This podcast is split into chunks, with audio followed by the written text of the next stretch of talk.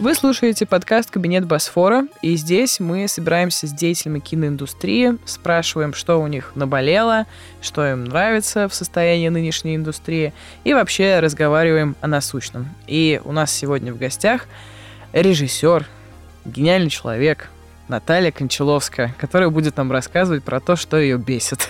Привет, Ная. Добро пожаловать, Наташа, к нам. Представление, это прям в точку. Спасибо большое. Оно уже согласовано что-то. Ну, я как-то подыгрываю, знаешь. Да, хорошо. Сюрприз. Ой, ну, слушай, на самом деле сюрприз приятный, потому что я помню, как мы с тобой в году, ну, сколько это было лет назад? Мне кажется, пару лет назад мы с тобой общались по поводу твоей короткометражной работы «Праздник» Да. для афиши Дейли. И я тогда еще, у меня журналистское молоко на губах не отсохло, поэтому я жутко волновалась вообще. А потом мы с тобой созвонились, что-то погэгали на протяжении 40 минут, и интервью, в общем-то, хорошее получилось. И я такая, ну все, отлично, можно дальше делать. И в декабре мы с тобой встретились в центре Зотов на кинобранче, где мы показывали твой первый снег. Прикольное название «Первый снег», будто метафора какая-то. Знаешь, твой первый снег. вот как бы что мне скрыто. Ну, насколько я знаю, это не первый спецпоказ такой «Первого снега». Да, потому что картина сама вышла, у нас была премьера, да, 23 февраля 2022 года, вот, а до этого, да, был, была премьера в Выборге, а, в общем, картина, да, как-то уже, знаешь, как будто она ушла уже немножко в прошлое, а тут оп, и спецпоказ, это было, на самом деле, очень здорово. Мгм. Снова как-то встретиться с этой работой и со зрителями в таком особенно формате, да, близком каком-то. Ну, кстати, про близкий формат, он тебе вообще понравился? Или как ты, не знаю, к нему отнеслась? Слушай, мне он понравился, потому что зрители были очень благодарны потому что так, конечно, встретиться прям очень близко лицом к лицу с людьми, которые только что увидели твою работу. Если, конечно, людям не понравится, то это может быть такое... Мы просто их отсеиваем, какая-то- Наташ, на входе. Мы такие, не-не-не, все, мы увидели, как вы смотрели кино. Да, массовка? Да, да, да, да. Не, на самом деле это очень здорово. Я очень люблю общаться со зрителями, и потому что для меня до сих пор это, как бы я смотрю кино же тоже, а тут такая, боже, кто-то смотрит мое кино, как я смотрю чье-то. И для меня это, скорее всего, потому что я еще себя ощущаю как молодым режиссером, для меня это удивительно, вот. И это очень круто обсуждать, ну, сл- слышать, что, как это отозвалось, какие мысли, и это очень такие, да, довольно для меня важные моменты. Потому что для меня кино это как способ коммуникации, и когда вот идет эта обратная связь, как раз-таки, ты знаешь, коммуникация налажена, и, и это очень здорово. Но при этом, мне кажется, у нас, в принципе, коммуникация со зрителем достаточно редкое дело в таком формате. Никогда это диванные критики, которые приходят и такие, это так себе кино, нам не понравилось. А именно, что действительно сколько там, мне кажется, там было человек 10, но они все достаточно вдумчиво и глубоко смотрели и копали, мне кажется, даже вообще глубже, чем мы там планировали в какой-то момент. Ну да, на самом деле это тоже интересно как раз-таки разговаривать со зрителем, который вне индустрии, который воспринимает кино не как вот, да, там, опера, ну прям, знаешь, какие-то по техническим, не, по косточкам так не раскладывает по полочкам, а именно какими-то ощущенческими вещами, мыслями какими-то именно, потому что в, принципе, кино-то это в первую очередь это, наверное, как- какие, какие чувства это вызывает в человеке, да, Мгм. какие мысли, на что подталкивает. Но у тебя не бывает такого, что тебе зритель говорит там какой-то свой отзыв или интерпретацию, ты такая, нет, я вообще-то другое хотела сказать. Нет, мне на самом деле нравится это. Мне нравится неоднозначность, и мне нравится, когда каждый может в этом увидеть что-то свое, даже если это там совершенно не то, что я закладывала. Потому что, мне кажется, вообще в, творчестве же очень много подсознательного, поэтому, скорее всего, там куча еще всего, о чем я никогда, может быть, и не думала. знаешь. Мгм. Вот, поэтому наоборот, это очень здорово. И вот, э, собственно, я недавно вот вернулась с фестиваля в Архангельске, где я показывала уже свой второй полный метр все время на свете. И для меня как бы это очень такая простая камерная история про пару, про любовь. Но это вызвало такие споры и настолько разные ин- интерпретации, что я была поражена на самом деле. Это тоже очень интересно, потому что ты вкладываешь одно, а зритель может увидеть совершенно другое. И это здорово, потому что однозначность, она скучна. И для Мгм. меня кино — это больше когда открыть дискуссию к чему-то, а не какой-то стейтмент с точкой жирной. Угу.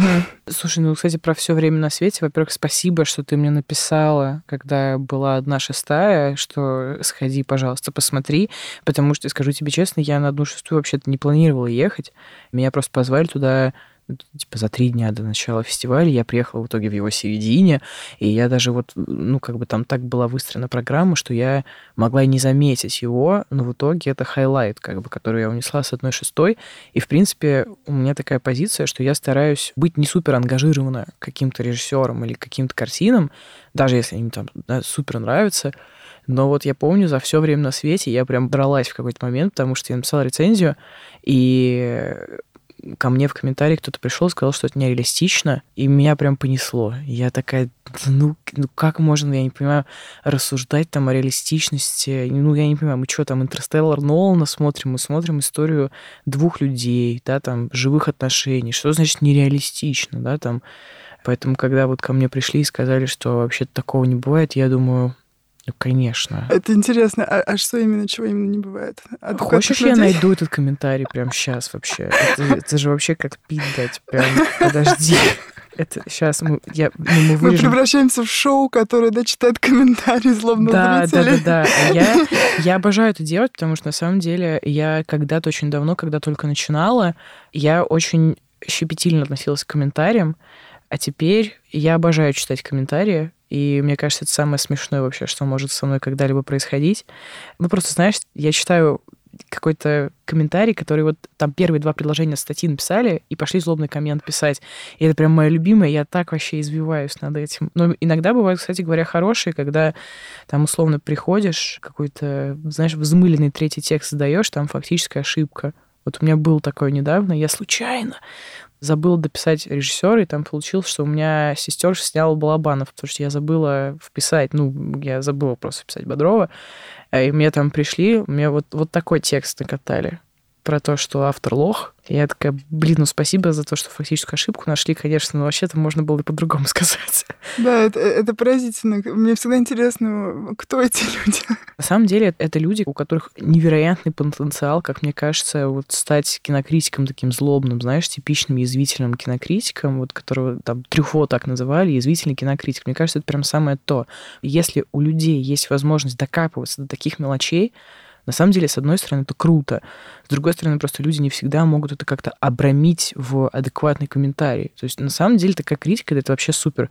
Когда ко мне приходят и говорят, у тебя тут что-то ты не то написал. Я такая, ну да, можно подумать над этим. Но никогда это, знаешь, начинается с автор не жил, типа, во времена бумера, я такая, да, что ж такое-то. Вот, поэтому, да, блин, я почему-то не могу найти, но я в процессе, в общем, да, сейчас я буду делать, просто тихо. Слушай, ну, первого снега же вообще достаточно тяжелая судьба, скажем так. Скажем так. Мне что ты смеешься после этой фразы про тяжелую судьбу, потому что у вас действительно была премьера 23 февраля. И что потом было с первым снегом? Он в итоге выпал где-то? Да, у нас как раз э, должны были быть... Э, была серия спецпоказов, там, с Алисой Таежной uh-huh. на следующий день.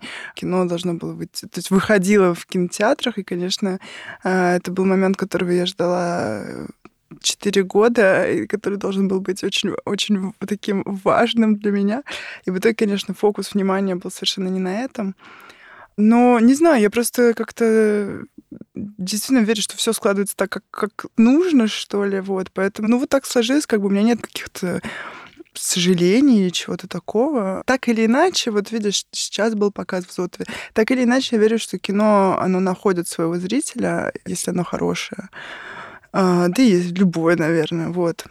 Поэтому какой-то вот жизнь он живет, и на самом деле есть же такие фильмы тоже, которые вот э, там выходят как-то, да, а потом их снова переоткрывают. Ну, то есть ты никогда не знаешь, что какая судьба будет у, у того или иного фильма. Вот за этим тоже интересно наблюдать. Он живет какую-то свою жизнь уже, вот. Слушай, ну, премьера зато была очень веселая, очень классная, очень радостная. И это был действительно очень такой запоминающийся момент прошлого года. Ну, понятное дело, что, наверное, тот э, эффект, которого вы ожидали от фильма, точнее, даже не эффект, а тот путь, которого ну, да. желали фильму, его не произошло. Да, да, это правда, да. Потому что у нас все было продумано, чтобы, да, чтобы он вышел под 8 марта, кино, где в основном все главные персонажи ну, женщины. женщин, да, конечно. Плюс, э, да, я очень, как бы, я, я очень этого ждала, и, и конечно, все это прошло очень незаметно. Естественно, мы не делали никакой коммуникации вокруг. Да и было как-то не до этого особо. Mm-hmm.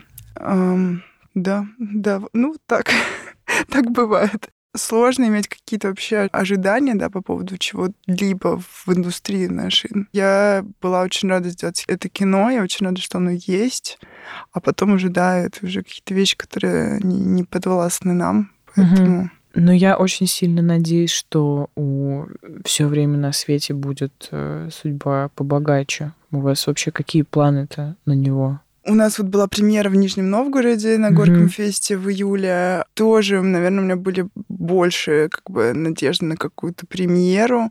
А, в принципе, не могу сказать, что он как-то там был замечен. И плюс формат фильма «Час 01», который очень сложный, тоже многие фестивали. Но он же еще как альманах идет при этом такой. Ну, но он не в классическом понимании, да, но да, структура, да. Структура у него тоже не, не классическая, поэтому мне кажется, что он как-то никуда не вписывается особо. Вот на 1.6 в Архангельске. А сейчас, ну, мы хотим делать спецпоказы, выпустить его, ну, как-то вот ограниченно, и потом продажу на платформу. Ну, то есть сейчас мы этим занимаемся, но так как это фильм абсолютно Индии, Индии, Индия. Мы делали, ну, то есть его сами, вот продюсеры Саша Симонов и Дима Симонов, э, мы друзья, и никто из них не является как бы профессиональным продюсером. Мы вот втроем э, пытаемся как-то это кино дать им э, жить. и это довольно тяжело на самом деле. Но мы такие себя обозначили такими панками киноиндустрии, пиратами, поэтому как у нас это скорее как опыт, как experience, что мы можем сделать сами, как мы можем mm-hmm. выпустить. Собственно, вот сейчас, да, тоже с, с Ваней Ковенко обсуждали тоже, вот, да, когда ты делаешь... Ну, Ваня продюсер, как бы это немного другая история, конечно, но все равно, когда ты что-то делаешь не совсем, знаешь, как бы параллельно немного вот этой большой индустрии, то, конечно, есть определенные там трудности, сложности, но с другой стороны, это очень круто и интересно делать самому тоже, потому что независимость это что-то, что все-таки мне довольно важно, по крайней мере, в творческом тоже плане. И, конечно, здорово тоже заниматься вот так вот своим фильмом. Угу. Тоже, знаешь, я это кино сделала. Я очень быстро написала сценарий, у меня появилась возможность его снять. И я сняла... Ну, то есть все пошло так быстро, что у нас не было, знаешь, там мы не думали, какой хронометраж, в какие фестивали мы будем метить. Ну, то есть это был такой опыт действительно. Просто мне хотелось сделать этот эксперимент с двумя актерами в одной локации. Мне хотелось э, сделать вот эти однокадровые истории, посмотреть, как можно разводить. Мне хотелось поучиться чему-то, знаешь, какой-то себе вызов поставить. И вот эти разводить мизансцены однокадровые тоже было очень интересно. И с Денисой и Дашей, а, главными актерами, тоже было очень здорово работать. Мы практически жили в этой квартире. Денис, который из Питера жил, собственно, в этой квартире. Восемь часов его будили операторская группа, которая стучалась, приходила ставить свет, он там уходил пить кофе. И мне хотелось просто вот вернуться после после первого снега, который все-таки был такой, знаешь, как бы там КПП, за, тебе в эту смену нужно снять эти сцены, иначе у тебя не будет шанса их снять. Мне хотелось вернуться вот этот как бы ну, настроение ну, этих коротких метров. Да, да, да. да, да, да я восхищаюсь там Джоном Косоветисом именно вот поэтому, как бы, знаешь, то есть он в себя дома там снимал со своими всеми друзьями, и вот именно вот этот процесс, это же то, ради чего мы делаем, мы занимаемся тоже этим, mm-hmm. вот. И у нас было 10 человек на площадке, у нас не было второго режиссера, у нас не было, ну, как бы, это был кайф просто, просто жить в этом. И поэтому я очень благодарна, что у меня была возможность сделать это кино. Но мне кажется, то, насколько капсульно оно выглядит и насколько капсульно оно показывается, очень подходит для фильма такого. В плане того, что, конечно, там э, в моих кинокритических мечтах я хочу, чтобы это увидели как можно больше людей, потому что это хорошее кино, которое надо посмотреть, но при этом я понимаю, что это такая история, которая как будто сама по себе проводит уже селекцию среди зрителя, правда. То есть и в хорошем смысле. То есть она как будто отсекает тех, кому это кино просто может, ну, не подойти, и это нормально, как бы, что, да, там кино какое-то кому-то не подходит.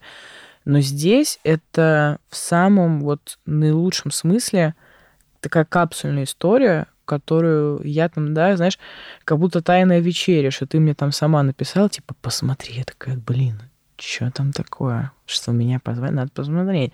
И как бы вот оно все в таком формате.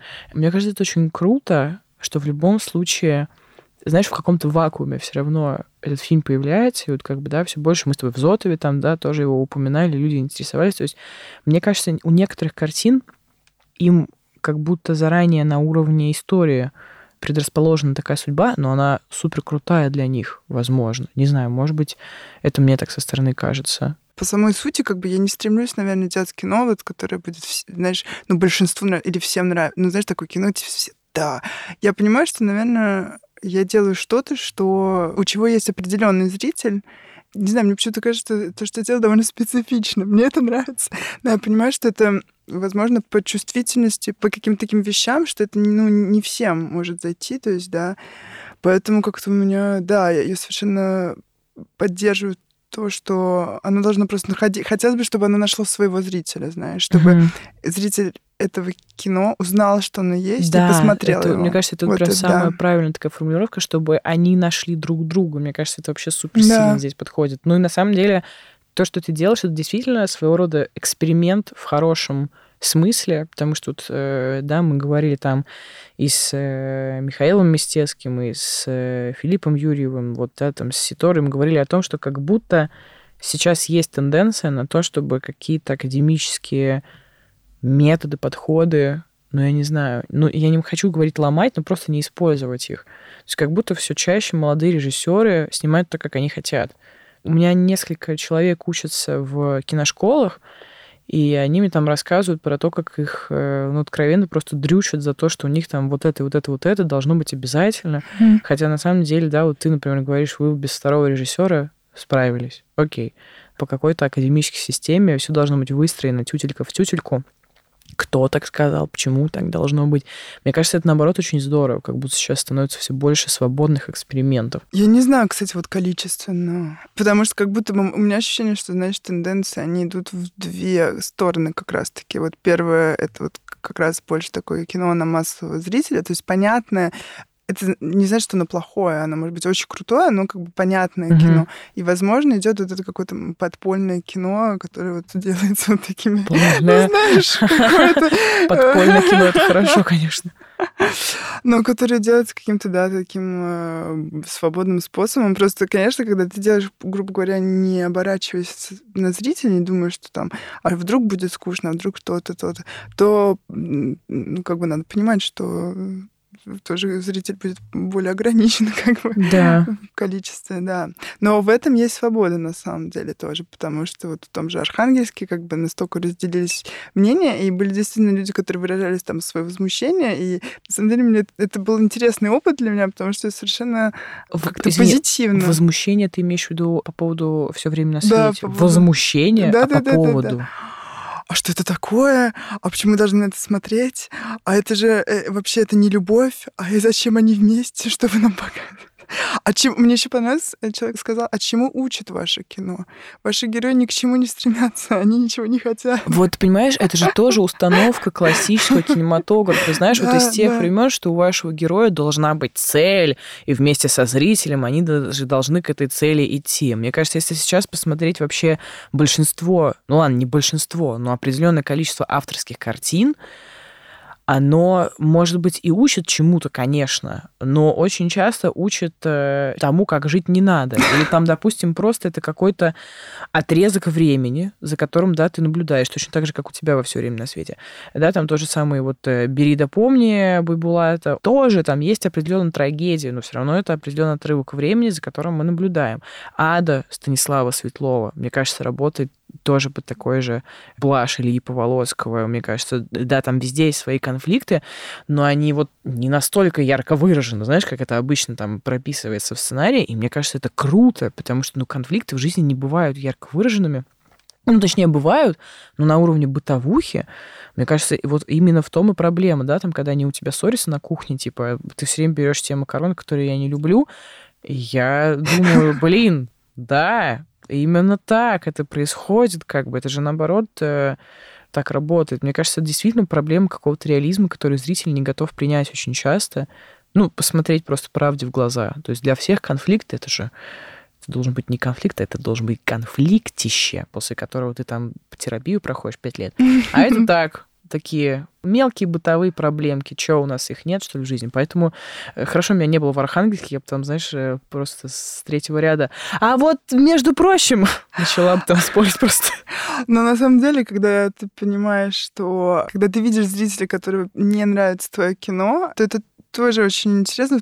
Как бы я вот себя ощутила, типа, ну, да, угу. как бы да, ну, ничего страшного в том плане, знаешь. И в этом есть свобода, когда ты понимаешь, угу. что ты будешь делать то, что, во что ты веришь, в чем ты видишь смысл, не оборачиваясь на то, что там кому-то это может не понравиться. А насчет повседневности, да, на самом деле, вот у меня одно из таких огромнейших впечатлений в моей жизни это фильм Шанталя Акерман Жан Дильман, потому угу. что вот именно показывает то, на что мы не обращаем внимания, мы же и делаем из этого искусство. Да. Вот. Да, да, да. Поэтому, конечно, мне было важно в этой картине все время на свете показать то, что мы не видим в фильмах про отношения, про любовь, мы не видим, как там моют посуду и чистят зубы, на самом деле да. мы видим какие-то пиковые моменты эмоциональные, начало, конец, страсти, но этого же в каких-то таких хороших, да, условно здоровых отношениях таких моментов не так много.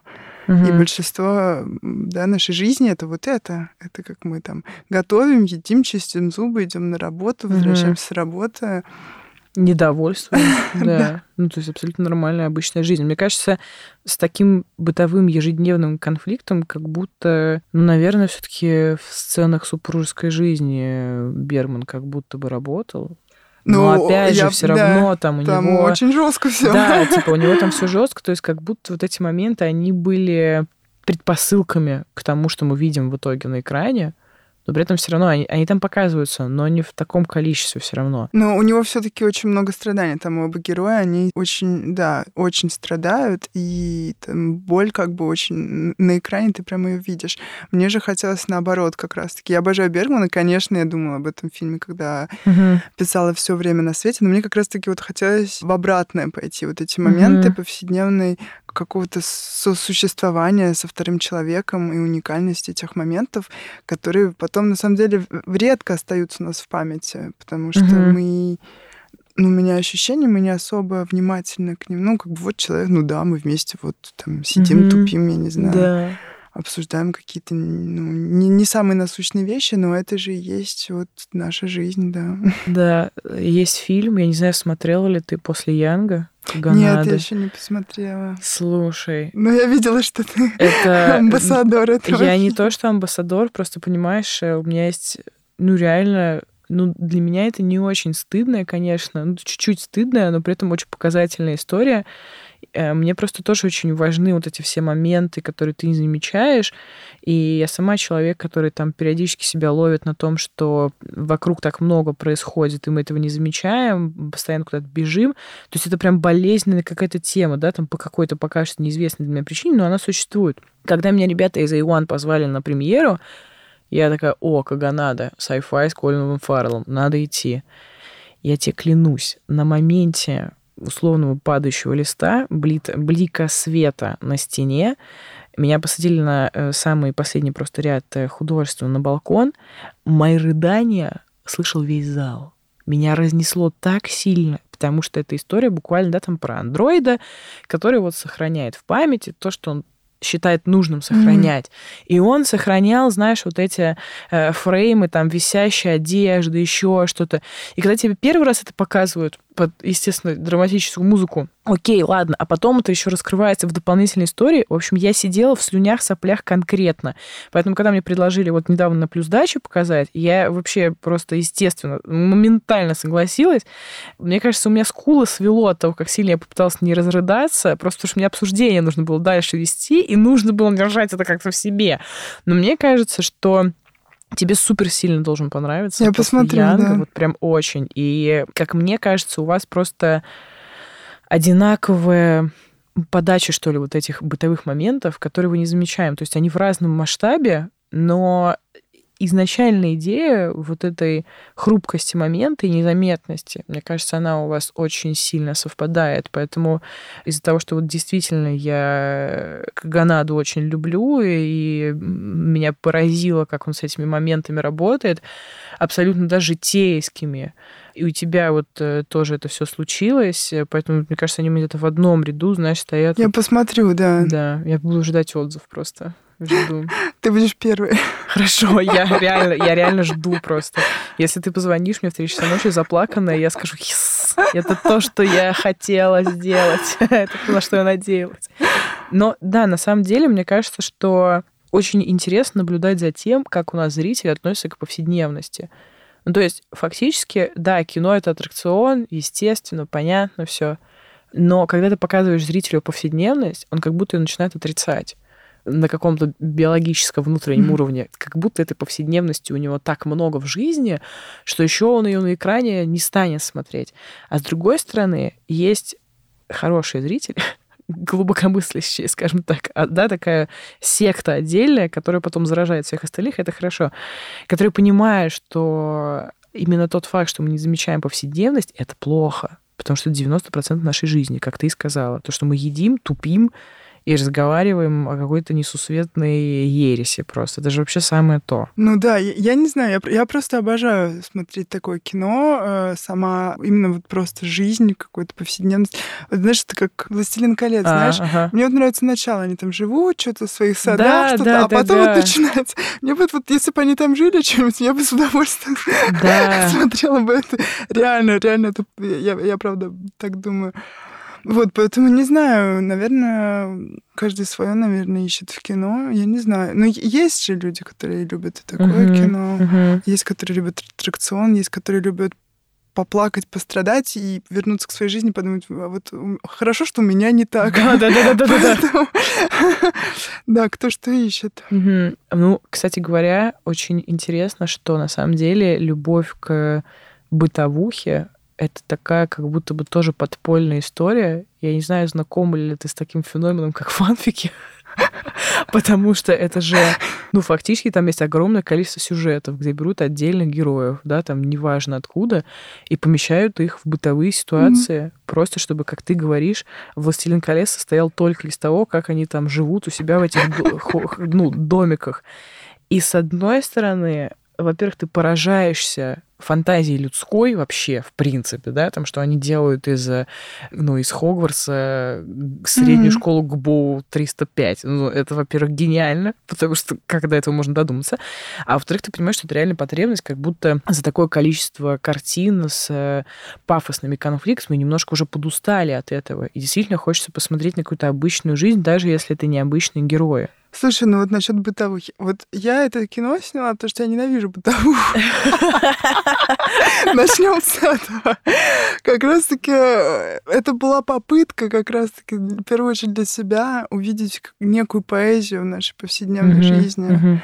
Да, и, и быть более внимательным мне кажется, вот это, это то, над чем я думаю в последнее время, быть более внимательным вот ко всей жизни, то есть ко всем мелочам.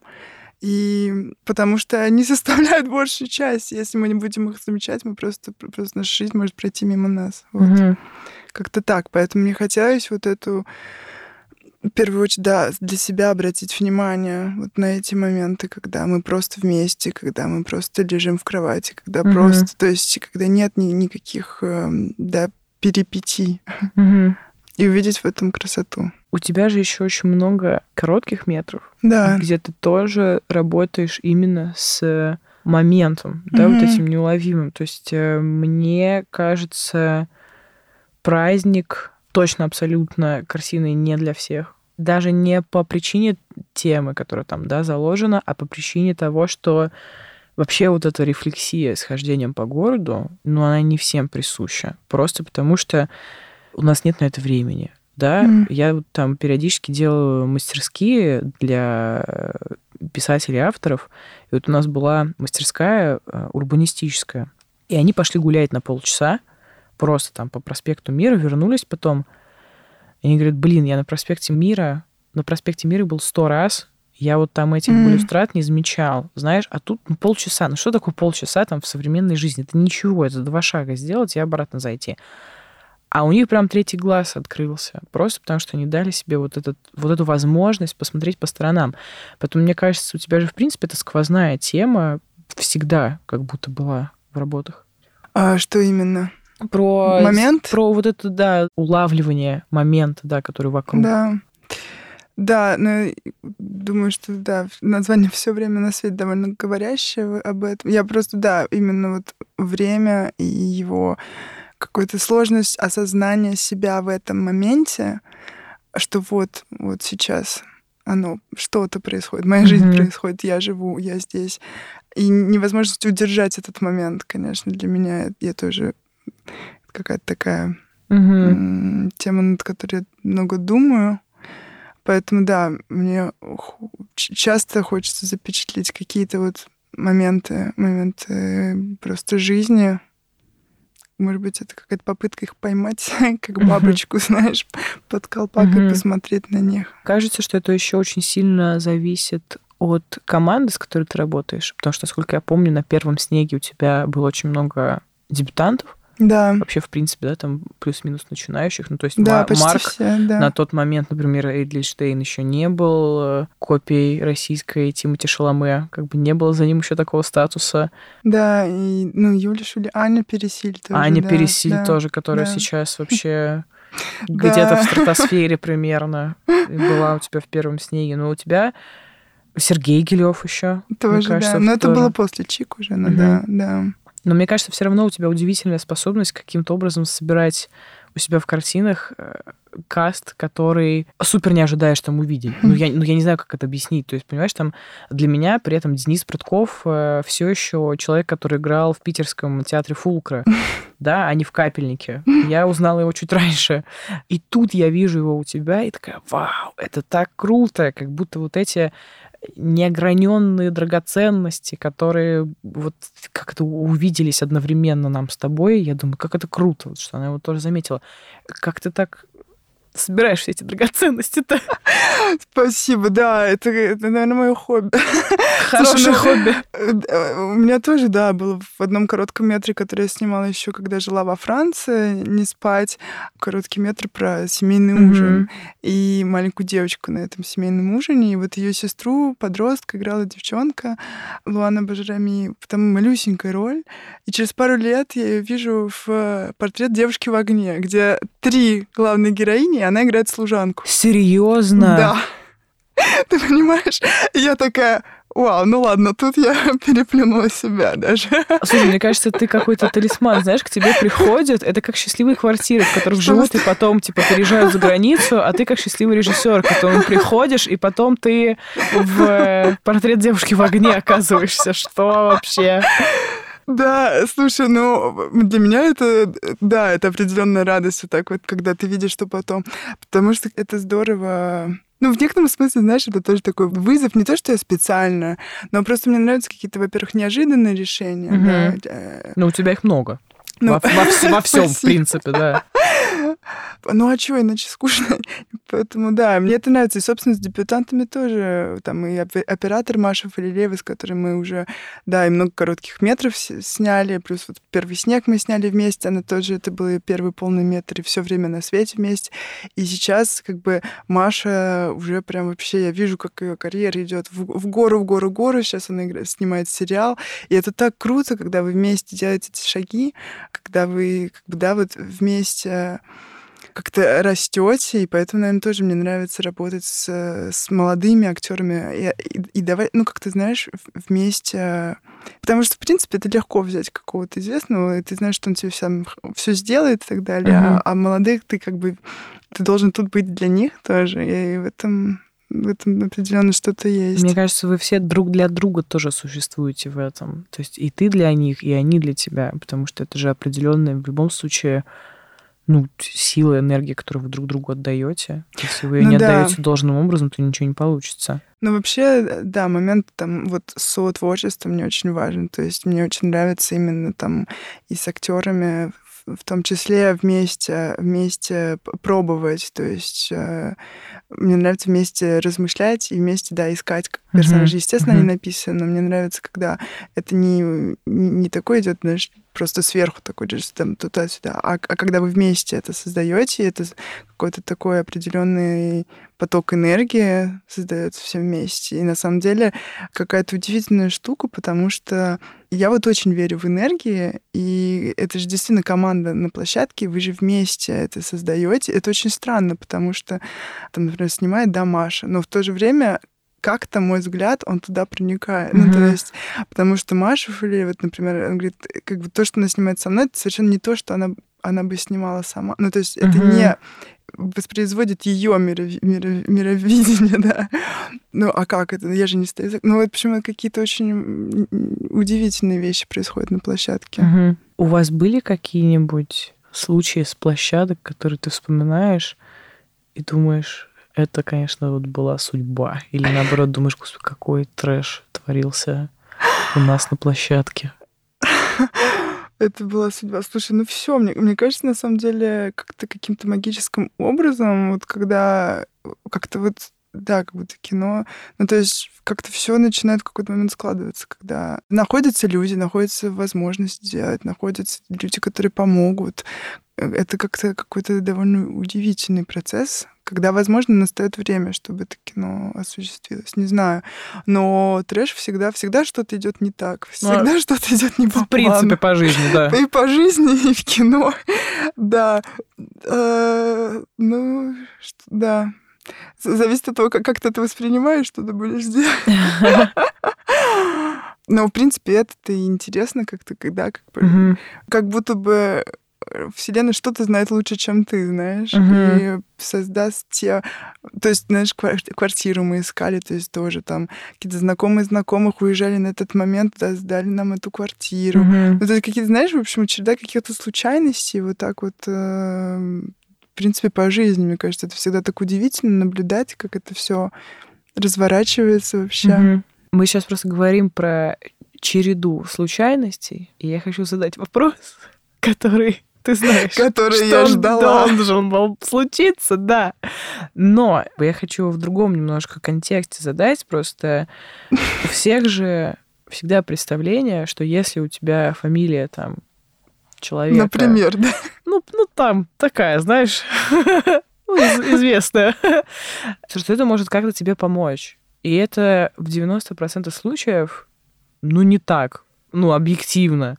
Как бы я там общалась с несколькими, скажем так, типа родственниками. Да ни у кого нет такого, что ты носишь какую-то известную фамилию какого-то деятеля, и тебе это помогает в жизни. И как бы, ну, мне кажется, у тебя же в принципе, плюс-минус такая же история. Ты говоришь о том, что ты сама все искала, вы делаете это, да, там, на энтузиазме, тебе там раз повезло, что сдали квартиру, окей, снимаем тут. Ну, то есть это череда случайностей, которые никак не зависят от того, что у тебя фамилия известного режиссера в России. Слушай, наверное, сравнивать как-то сложно с, там, себя с другими, наверное, у каждого настолько это uh-huh. индивидуально. Но да, есть такое, да, что я, я понимаю, что мне, мне немного обидно, конечно, когда, ну, а, ну, понятно, типа, ну, понятно. Uh-huh, uh-huh. Но я уже это приняла как данность, как бы понятно, что люди будут так думать, понятно, что меня там будут сравнивать uh-huh. с моими родственниками, ну, как бы это неизбежно, поэтому как-то я стараюсь uh-huh. особо не уделять этому внимания. Наверное, как это может помочь, что в любом случае это может вызвать интерес у кого-то, угу. да. То есть даже не зная меня, это может, а, такая-то там фамилия, в хороший или плохой интерес, да, могут же быть сразу предубеждения да, какое-то, да, да. с которыми я тоже часто сталкиваюсь. Наверное, на этом все. Но, не знаю, наверное, разное бывает. Это может тоже мешать, конечно. Наверное, как молодому все равно, хоть, да, мне 32, это мой второй полный метр, все равно, как бы я себя считаю такой на начало все равно пути, я это uh-huh. понимаю, осознаю. Думаю, что сложность в том, что да, типа, я чувствую, что будто мне нужно еще больше доказать, что uh-huh. да, я художник, я режиссер, я личность э, независимая от э, там, там, контекста, в котором я родилась, в котором я существую.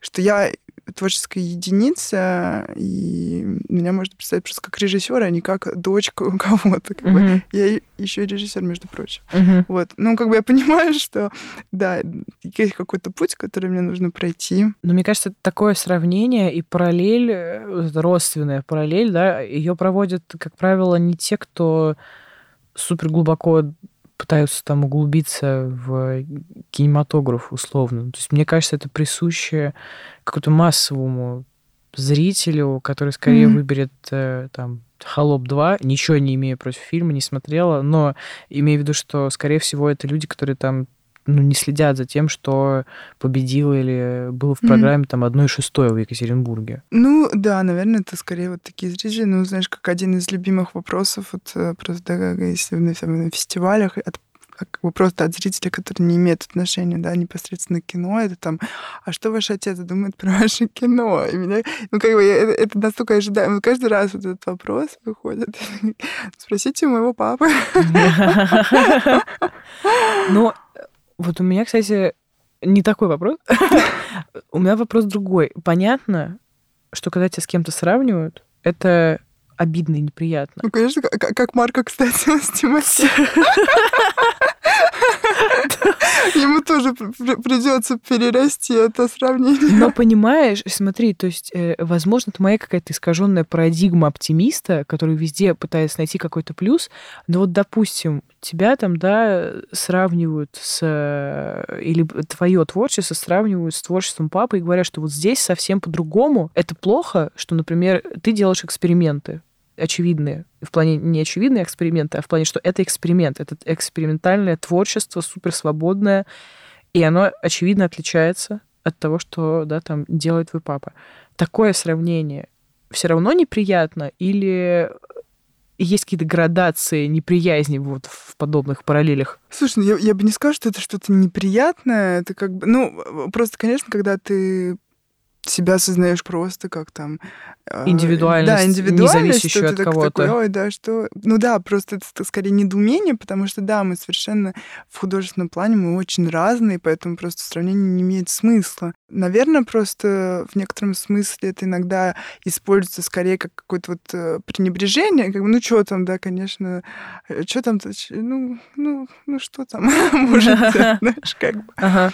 Я как-то, на самом деле, особо не обращаю на это внимания, меня. Mm-hmm. Вот я очень люблю и уважаю папу, поэтому я только радуюсь, когда встречаюсь с поклонниками его творчества. Ты такая, да, я тоже. Хороший фильм. Мне нравится. Да, да, абсолютно. Окей. Просто мне кажется, еще это в менталитете очень сильно заложено. У нас же, в принципе, есть определенное стереотипное мышление по поводу там всякой непатии, кумовства. Слушай, ну а что скрывать? Такое есть. Ну, конечно, вот, да. Такое есть. Я имею в виду, просто, что да, именно да, из-за того, что это есть, да. Э, просто это распространяется автоматически на всех. Да, да, да, да. Контролировать умы людей невозможно. невозможно, поэтому... Ну, наверное, просто я сейчас... Конечно, раньше меня это, наверное, очень сильно напрягало и да, как-то волновало, а сейчас я думаю, что я просто уже достаточно себя уверенно чувствую, как режиссер, как автор такой, как бы, да, начинающий, но уверенный в своем видении, в своем кино, в том, что я хочу делать. Потому что, конечно, когда тебе говорят, вот там и ты такой, блин, да, может, мне вообще все не так надо делать, может быть, это вообще... Вот, но как-то сейчас, да, я mm-hmm. вот в, в таком месте нахожусь. Мне еще всегда интересно, отслеживают ли люди творческих профессий тот момент, когда они понимают, что вот прямо сейчас, вне зависимости от каких там обстоятельств или еще что-то, нужно выполнить ту идею, которая есть у них в голове. Ну, то есть какой-то плюс-минус ощутимый щелчок. Знаешь, когда ты очень mm-hmm. долго вынашиваешь идею, и вот в какой-то момент ты просыпаешься и такой, не, ну, я ее точно выносил, вот теперь я хочу с ней работать. Было ли у тебя такое, что, ну, опять же, да, там, мне кажется, мы с тобой э, как-то раз уже говорили про то, что ты, да, там работал с коротким метром, mm-hmm. потом раз и полнометражный фильм. Это же все равно большой шаг вперед. В какой момент э, не знаю, у тебя случился этот шаг вперед. Ну, сейчас, наверное, сложно это прям помнить, отследить. Наверное, это что-то прогрессивное все равно, когда ты полный метр пишешь. На самом деле, изначально там меня просто волновали какие-то мои вопросы, там, знаешь, какие-то темы, которые меня волновали, я просто начала читать, начала делать какие-то заметки, начала писать, uh-huh, uh-huh. потом поняла, что это полный метр. То есть это шло от какой-то потребности разобраться в чем-то, mm-hmm. в первую очередь для себя. Mm-hmm. Но я писала, да, первый снег года три, потому mm-hmm. что э, в том числе, потому что я совершенно интуитивно это писала, да, как я самоучка в кино, поэтому настолько долгий процесс, что да, в какой-то момент я думаю, что ты уже понимаешь, что да, надо делать. Но я, в принципе, думаю, что по жизни это как бы мне не нравится. То есть, если у меня есть какая-то идея, я хочу ее делать. Поэтому, собственно, у меня столько все равно, да, я сняла сколько там, 7-8 коротких метров, потому что я человек действия все таки mm-hmm. мне важно делать, поэтому там и все время на свете тоже, да. Тоже была эта возможность, написала, мы сняли, то есть, э, ну да, жизнь короткая, поэтому мне как-то, меня нет, просто я понимаю, вот я недавно говорила с другом режиссером, а там, он там говорил о перфекционизме и так далее, то есть, да, ты боишься сделать шаг, потому что вдруг не получится, вдруг кто-то. Меня как-то, может быть, мне просто повезло с характером, что что я как-то у меня это отключается, что я просто mm-hmm. надо делать, потому что есть это желание, есть потребность, mm-hmm. необходимость что-то сказать сейчас, потому что через год это, возможно, уже не будет этого mm-hmm. не будет этой потребности. Вот это, кстати, тоже сложно в кино, потому что когда ты пишешь, вот даже первый снег, да, вот мы когда его показывали в ЗОТ э, неделю назад, я такая, блин, это же уже кино, это как смотреть на свою фотографию, знаешь, пятилетней давности, это уже не ты, mm-hmm. но тебе все равно нужно отвечать за это. Mm-hmm. Ну и также фильм, конечно, когда ты пишешь, и ты понимаешь, что это кино там выйдет через три года, через пять лет, то нужно... Есть определенное такое пласт, что, ого, надо быть уверенным в том, что это будет как-то актуально еще для тебя в первую mm-hmm, очередь. Mm-hmm. Я просто условно из-за того, что периодически, знаешь, там тоже у меня появляются какие-то идеи, я думаю, блин, вот это было бы классно сделать, или еще что-то, они появляются у моих коллег, мне кажется, у всех рано или поздно появляется эта идея, когда ты очень много смотришь, понимаешь, что тебе чего-то не хватает, и ты думаешь, ну, раз это никто не, там типа, не снимает, значит, это, может быть, буду я, и я очень часто слышу такой совет, который лично меня раздражает. До безумия это про то, что если вы очень хотите, идите и снимайте, как можете. Типа на телефон, еще что-то. И мне кажется, что когда ты человек, опять же, уже с определенным бэкграундом, насмотренности, анализа, до чего угодно, просто у тебя есть определенный бэкграунд, ты понимаешь, что на телефон можно снять, но да. это будет вообще совсем не то. Поэтому меня э, до белого коленя просто начало вымораживать.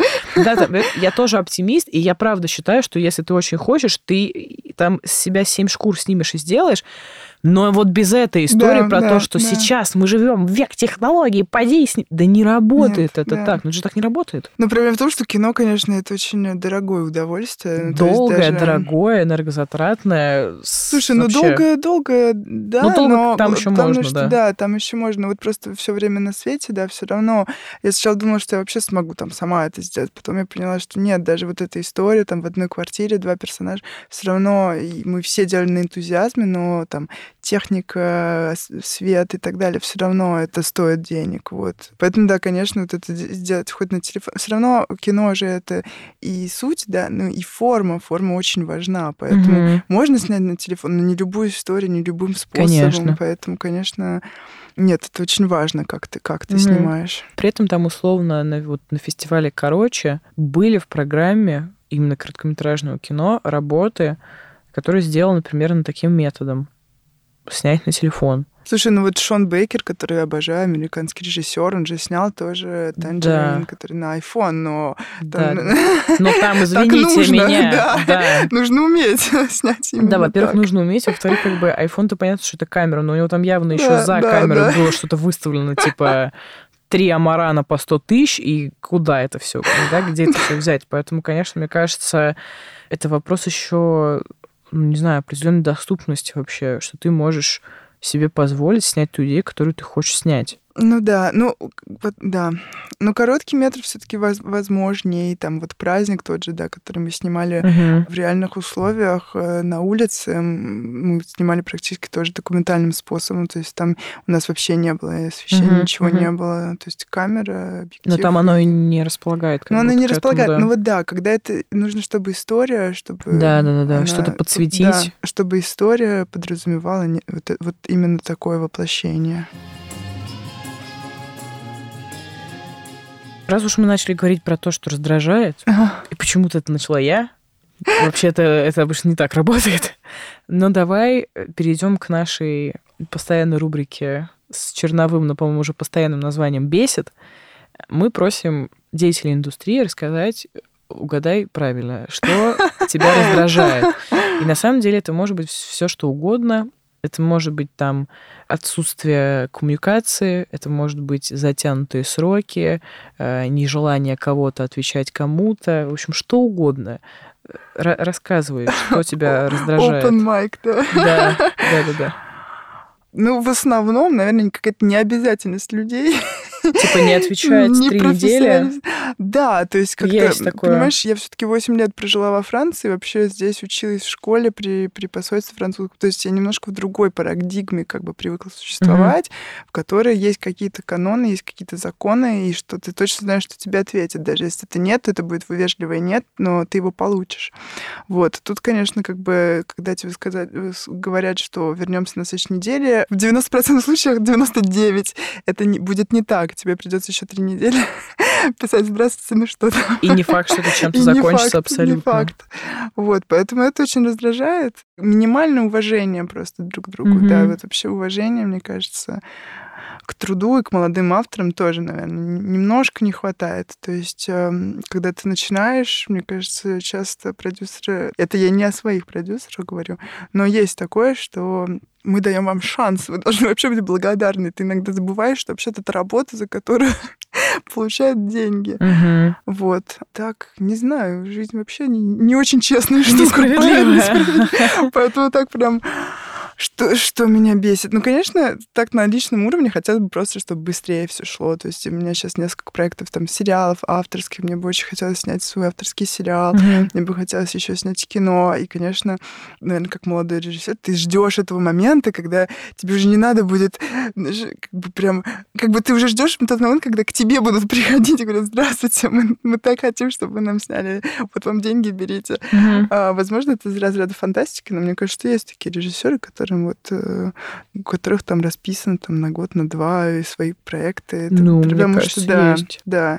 И это, конечно, в начале пути довольно сложно, когда ты все-таки, мне кажется, наверное, у каждого по-разному, но у меня довольно такой медленный, я думаю, подъем или как сказать. Но это вот. неплохо, как будто. То есть, э, возможно, вот в нынешних обстоятельствах я просто там знаю несколько историй, когда вот этот быстрый рывок mm. в условиях турбулентности, в которой, очевидно, мы сейчас существуем, mm-hmm. он был слишком неожиданным, скажем так. Да, это правда. Плюс все-таки я думаю, что а, знаешь, когда ты как бы идешь через какой-то путь, да, идешь, не, не ты снял, и у тебя уже успех. Потому что я думаю, что ты можешь очень растеряться в этот момент. А когда ты к этому идешь, я думаю, что когда ты к этому приходишь, mm-hmm. ты уже такой я, да, я этого заслуживаю, я этого добился. Потому что, в принципе, я да, наверное, такой человек, который как бы я люблю работать. Я считаю, что как бы вот как-то нужно, наверное, заслужить, заработать. Не знаю, как объяснить. Uh-huh. Вот, поэтому,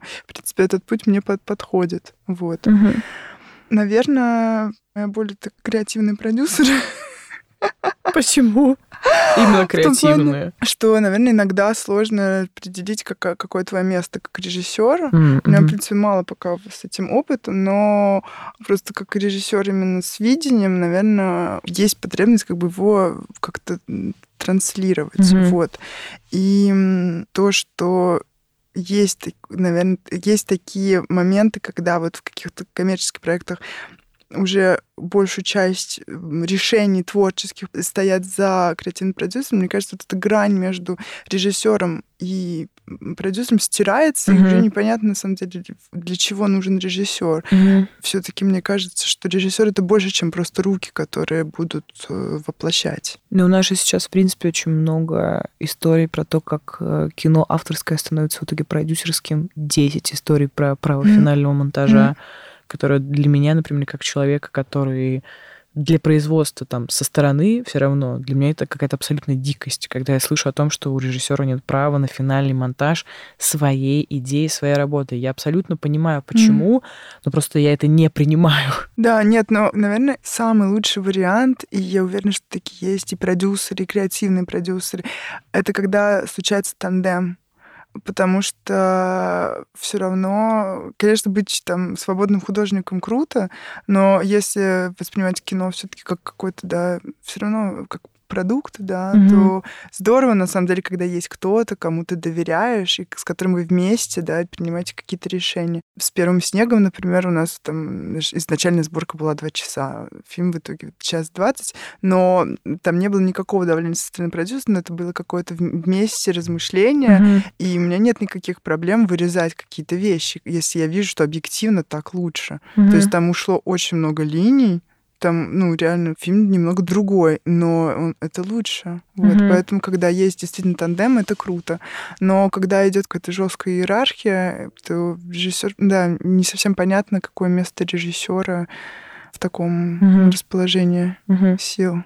Так, ну у нас, получается, выпуск уже в 2024 году будет выпускаться и слушаться, я надеюсь.